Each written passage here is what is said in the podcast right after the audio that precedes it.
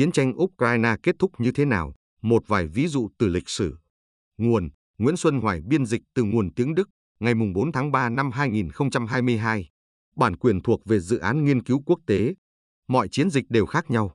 Tuy nhiên, có rất nhiều bài học lịch sử điển hình. Một trong những nhà tư tưởng chiến lược nổi tiếng nhất giải thích các tình huống mà người ta nên biết để hiểu rõ hơn về cuộc xung đột hiện nay. Ở đây, có một số tương đồng đáng ngạc nhiên. Các cuộc chiến không bao giờ diễn ra theo kế hoạch, và những cuộc chiến của những nhà độc tài bị cô lập, những kẻ cứng đầu không còn chịu nghe phần còn lại của thế giới, thì càng ít có khả năng diễn ra theo kế hoạch hơn. Trước sự thật đó, tình hình Ukraine sẽ ra sao? Chiếu theo lịch sử, người ta có thể thấy cuộc chiến này có thể kết thúc như thế nào. Sau đây là những kịch bản có thể xảy ra. Trong trường hợp cực đoan, Ukraine có thể bị sáp nhập, tương tự như Iraq sáp nhập Kuwait hồi năm 1990.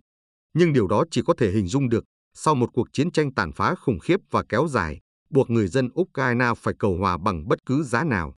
Với diễn biến của các sự kiện trong tuần qua cho đến nay, điều này khó có thể xảy ra.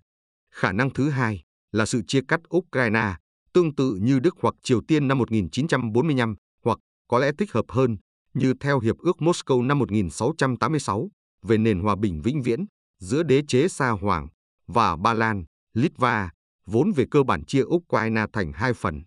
Đây cũng là một kịch bản rất khó xảy ra trong bối cảnh kháng cự quyết liệt của quân đội Ukraine và sự tồn tồn tại song song nhiều mặt trận.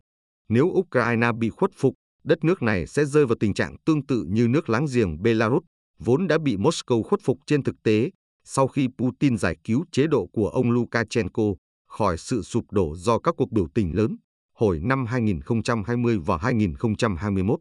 Nhưng điều đó chỉ có thể xảy ra nếu Nga đánh bại lực lượng vũ trang Ukraine và dựng lên một chính phủ bù nhìn ở Kiev. Kết quả này sẽ dẫn tới một sự bất ổn kéo dài nếu xét tinh thần quyết tâm kháng chiến đến cùng của người dân Ukraine hiện nay. Từ đó có thể xảy ra các tình huống, ví dụ như việc Phần Lan hóa Ukraine được hiểu là một quyết định tự nguyện và tự quyết nhằm duy trì trạng thái trung lập về quân sự của Ukraine.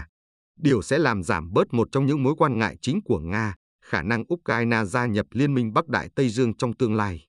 Tuy nhiên, những người ủng hộ một giải pháp như vậy, phần đông là những chuyên gia và chính khách lỗi lạc trong 30 năm qua, quên rằng điều này sẽ buộc Ukraine bị lệ thuộc vào Điện Kremlin. Điều đó chỉ có thể thực hiện được như một phần của một giải pháp toàn cầu đối với cuộc chiến này, trong đó, như Phần Lan đã làm trong giai đoạn 1939 đến 1940, quân đội Ukraine sẽ buộc Nga rơi vào thế bế tắc và cũng cần có một kịch bản xấu hơn nhiều đối với Điện Kremlin, trong đó các lực lượng Nga bị xa lầy trong một cuộc xung đột kéo dài, giống như Liên Xô ở Afghanistan hay như Hoa Kỳ ở Iraq. Nhưng sự so sánh đó là khập khiễng, vì Ukraine quan trọng hơn nhiều đối với Điện Kremlin so với Afghanistan đối với Liên Xô hay Iraq đối với Hoa Kỳ. Cũng vì lý do này, không có khả năng Moscow sẽ rút khỏi Ukraine sau khi đã dạy một bài học cho nước láng giềng, giống như Trung Quốc đã làm ở Việt Nam năm 1979. Tất cả những điều này làm cho các kịch bản leo thang có nhiều khả năng xảy ra hơn, từ đó sẽ có nhiều kịch bản phụ. Ví dụ, Nga có thể tìm cách gây nguy hiểm cho an ninh châu Âu và khối NATO bằng cách kích động các vụ việc ở biên giới châu Âu. Ví dụ, Thụy Điển trung lập đang theo dõi chặt chẽ ý định của Nga liên quan đến đảo Gotland ở biển Baltic. Cũng phải nghĩ đến khả năng xảy ra các cuộc tấn công mạng và thậm chí hoạt động khủng bố cũng không nên bị loại trừ. Moscow cũng có thể mở một mặt trận mới thông qua khuyến khích và giúp đỡ nước Cộng hòa Srpska nhỏ bé ở Bosnia-Herzegovina tuyên bố độc lập. Nga cũng có thể làm tăng thêm nỗi lo sợ về việc sử dụng vũ khí hạt nhân thông qua các tuyên bố khiêu khích và các bước chiến lược rõ ràng trong việc kích hoạt lực lượng hạt nhân, giống như Liên Xô đã làm trong cuộc khủng hoảng kênh đảo Suez năm 1956. Việc Nga bố trí vũ khí hạt nhân trên lãnh thổ Belarus, một động thái có thể được thực hiện nhờ sửa đổi hiến pháp nước này, có thể là một nỗ lực khác nhằm gây bất ổn cho châu Âu và chia rẽ Liên minh Đại Tây Dương. Với việc Thổ Nhĩ Kỳ ngày càng đứng về phía Ukraine và ngăn chặn sự qua lại của các tàu chiến Nga trên eo biển Bosphorus, điều này cũng có thể gây ra phản ứng từ Nga, gợi nhớ lại âm hưởng của cuộc chiến tranh Crimea hồi thế kỷ 19. Một kịch bản phụ khác, và điều này rất có khả năng, là xảy ra leo thang không cố ý. Ví dụ, điều gì sẽ xảy ra nếu một máy bay ném bom của Nga bị lạc? vượt biên giới sang châu Âu và sau đó bị lực lượng NATO bắn hạ, tương tự như sự cố ở biên giới Thổ Nhĩ Kỳ, Nga năm 2015. hoặc nếu nhiều chuyên gia hướng dẫn hay các tình nguyện viên của phương Tây bị Nga ném bom giết hại ở Ukraine, điều này cũng có thể gây phản ứng phẫn nộ ở phương Tây đòi trả đũa. Cần nhớ rằng, tại Syria năm 2018, hơn 200 lính đánh thuê Nga đã bị quân đội Mỹ tiêu diệt trong trận chiến giành Cha Sam.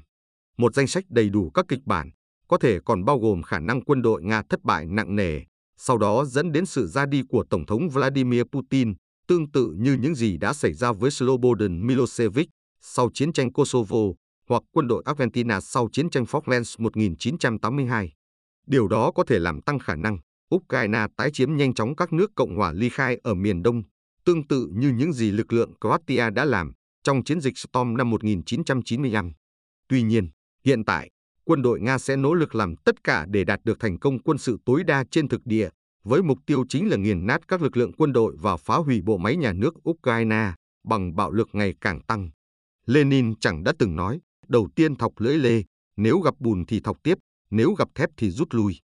Tiếc rằng vẫn phải nêu thêm một so sánh lịch sử cuối cùng, đó là sự tàn phá khủng khiếp thành phố Grozny của Chechnya năm 1999.